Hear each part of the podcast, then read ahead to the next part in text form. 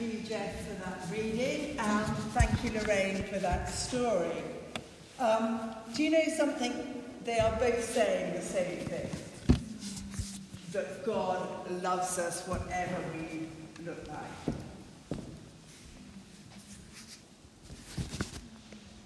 But they're just saying it in slightly different ways. I'd like to say a huge good morning to you. For those who don't know me, I'm Belinda Thomas. Um, and I want to especially welcome all those who are on Zoom this morning, um, because there's quite a, quite a group there. And also anybody who will be hearing this talk um, on the internet later. Uh, the title that I've been given this morning um, to talk on is God Proves His Love. And um, I uh, started by going through a series of questions, which I'd really uh, like you to sort of work through with me. Sounds like it's going to be hard work. I don't think it will be.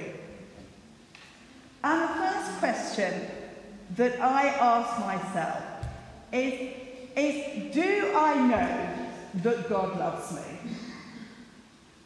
Do I know that God loves me? So just for a moment, say that question to yourself and see what the instant answer is going to be. I'm not going to ask anybody to share it, so it's just between you and the question. Do you know that God loves you?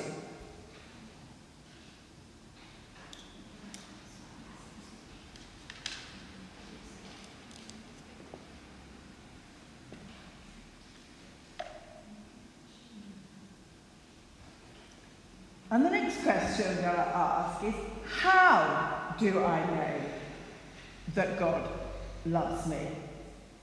So ask yourself that question now. How do I know that God loves me?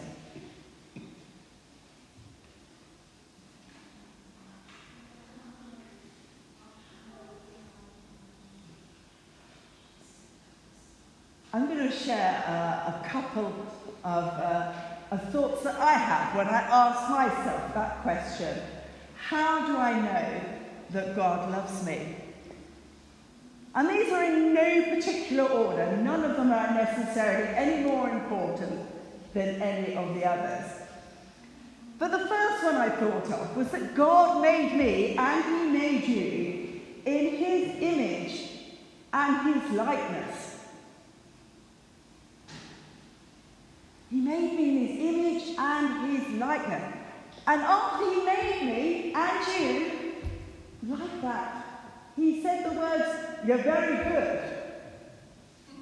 You're very good. That's one of the reasons.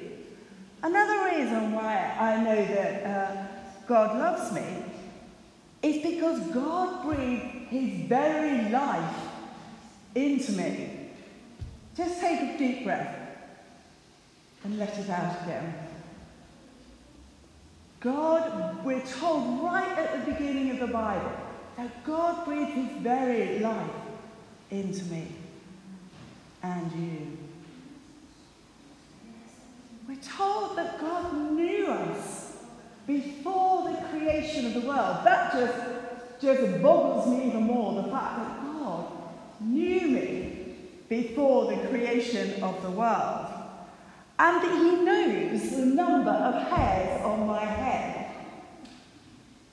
Isn't that just amazing? Because I bet you couldn't get within a thousand if you were asked to count the number of hairs on your own head, let alone anybody else's head.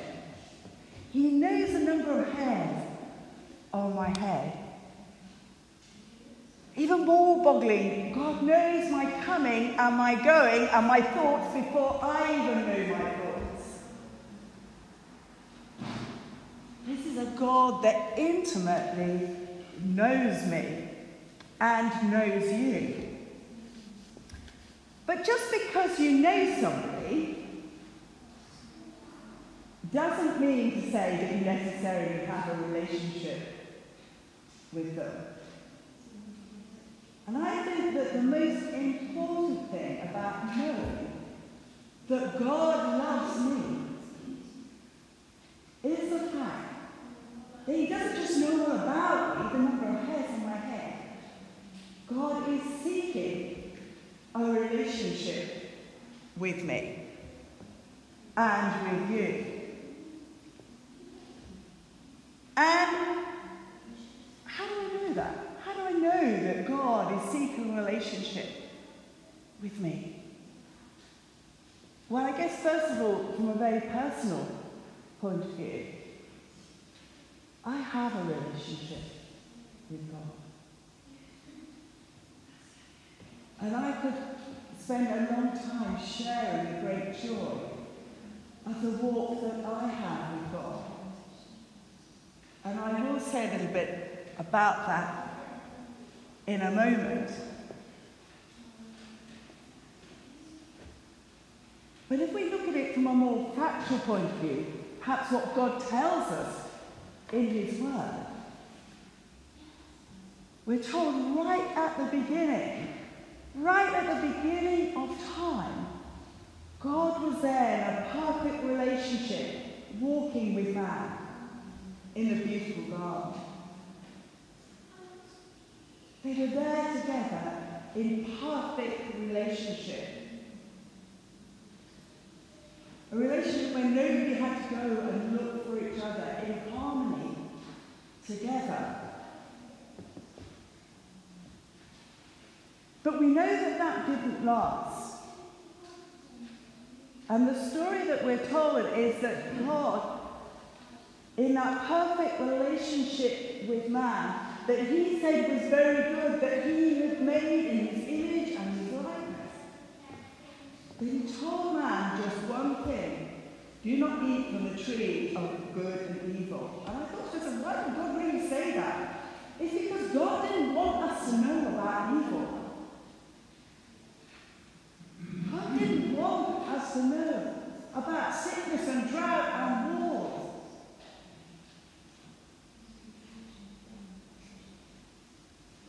God wanted us to be with Him forever. So He didn't want us to know about death.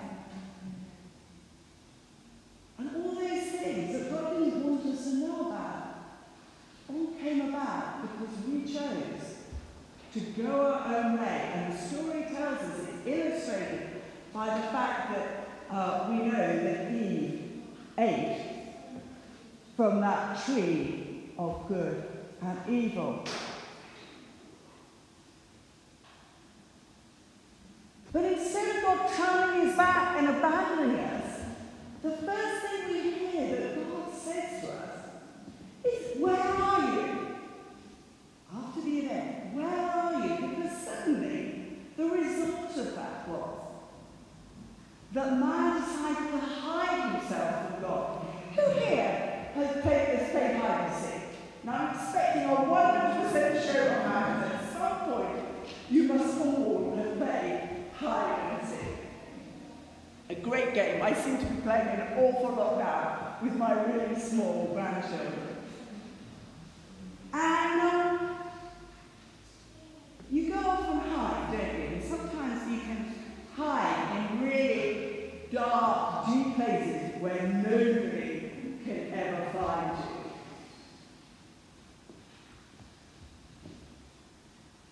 And we're told here, right in chapter 3 of Genesis, that that is what man did. Man went and hid himself from God. So God's here in the garden looking for this man, you and me, that he wants to have this close, intimate relationship with. And he is in the garden saying, Where are you?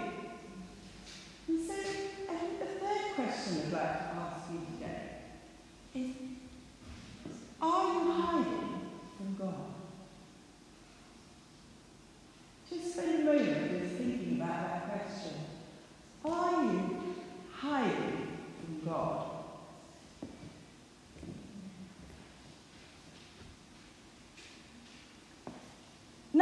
Now, the fortunate thing is that God is great at playing hide and seek.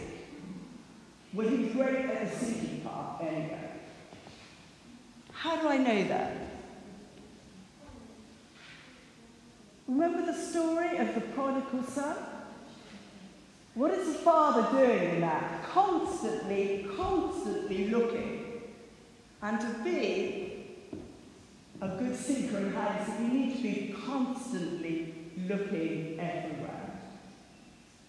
You remember that the, the prodigal son went off, spent all the father's money, went totally astray. But the father was still there, wanting him to come back, and so he was constantly looking.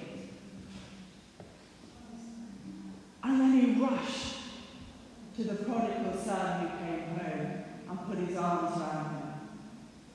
God is a good seeker, and God is out there looking for all of his children, for you and for me. Remember the other parable of the 99 sheep that are all there safely in the fold. And then Jesus leaves the 99 sheep and goes to look for the one. So God is prepared to leave all the sheep that he has safely in the fold to go and look for the one that is hidden. So if you're hiding, God is looking for you.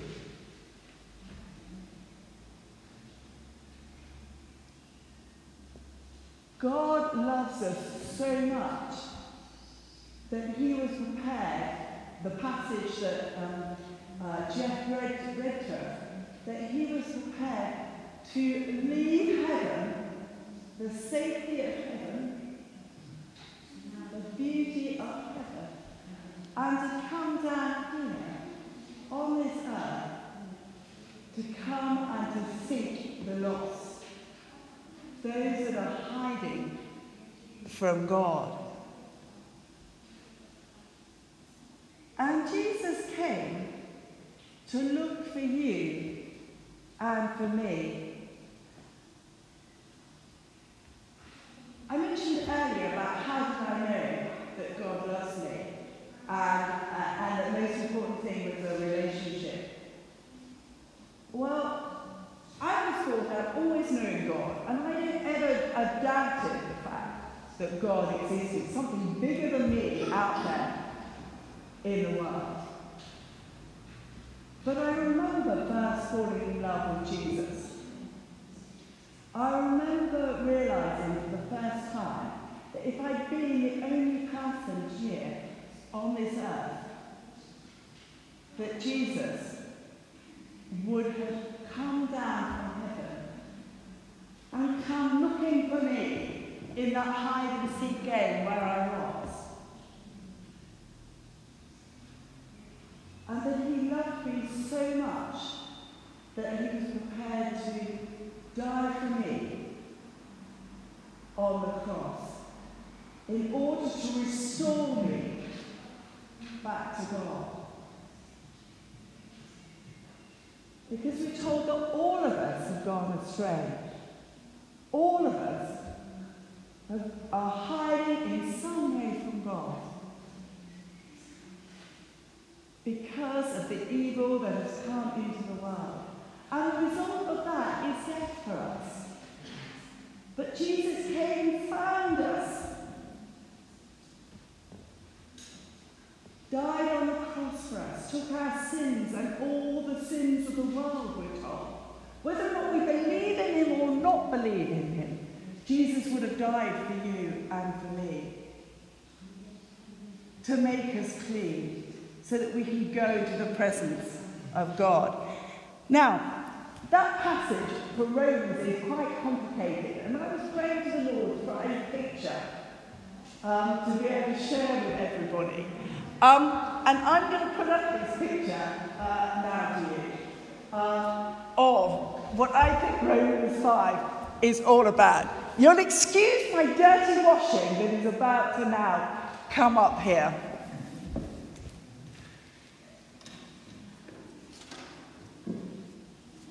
We're told that we're all different, and I don't know which one of these is you. Okay? It may be that you've been around a long time and you're just looking a little bit faded, you know, a bit washed out. It may be that your life has been really lucky. This is my mop bottom from my floor that I took yesterday, which obviously isn't very clean, which again is a great illustration. God wanted to clean us up. It may be you're this one. But one of these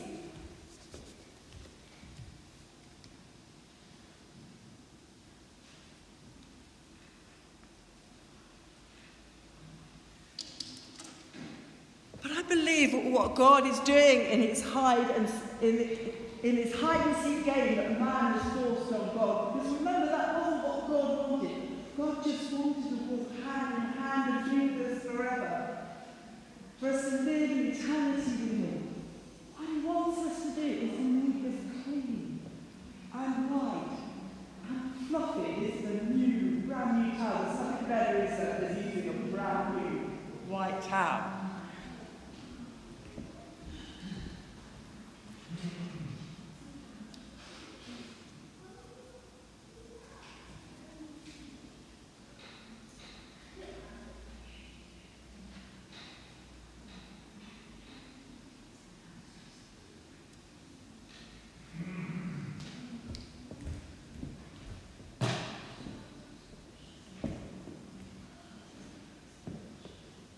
That Jesus, you'll see in the middle that there is the cross.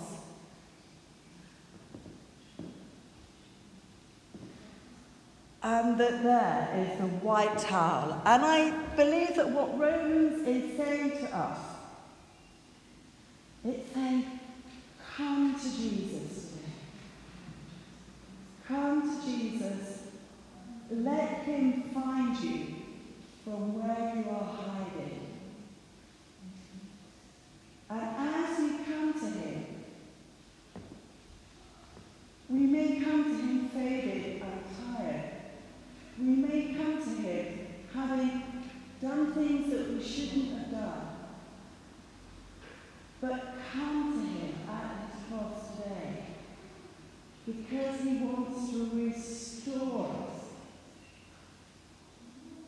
To restore each one of us to be white fluffy towels for him. Because when we're white, fluffy towels, you know, that's what people are going to want to use. And that's what people are going to see.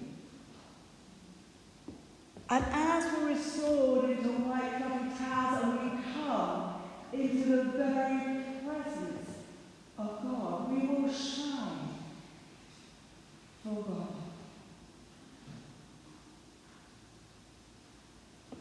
we will know that we have eternal life. We're told in the passage of Romans, big words like we're justified, just as if we've never sinned.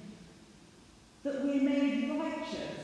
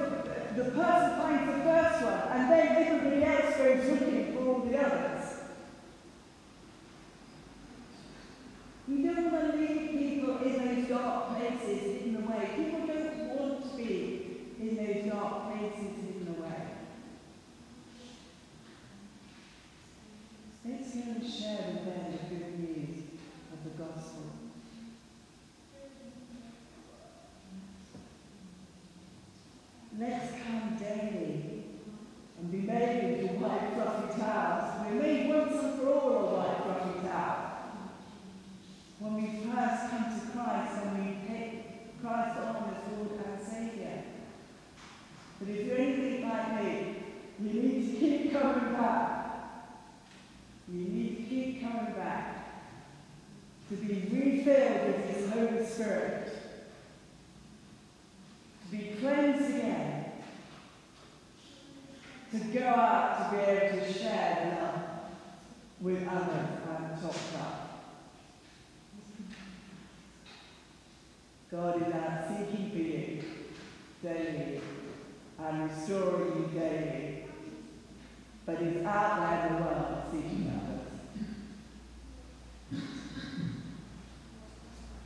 God proves his love to us through Jesus because he sent his son to die for us. Just spend a moment now as I close, just say thank you to God for sending Jesus.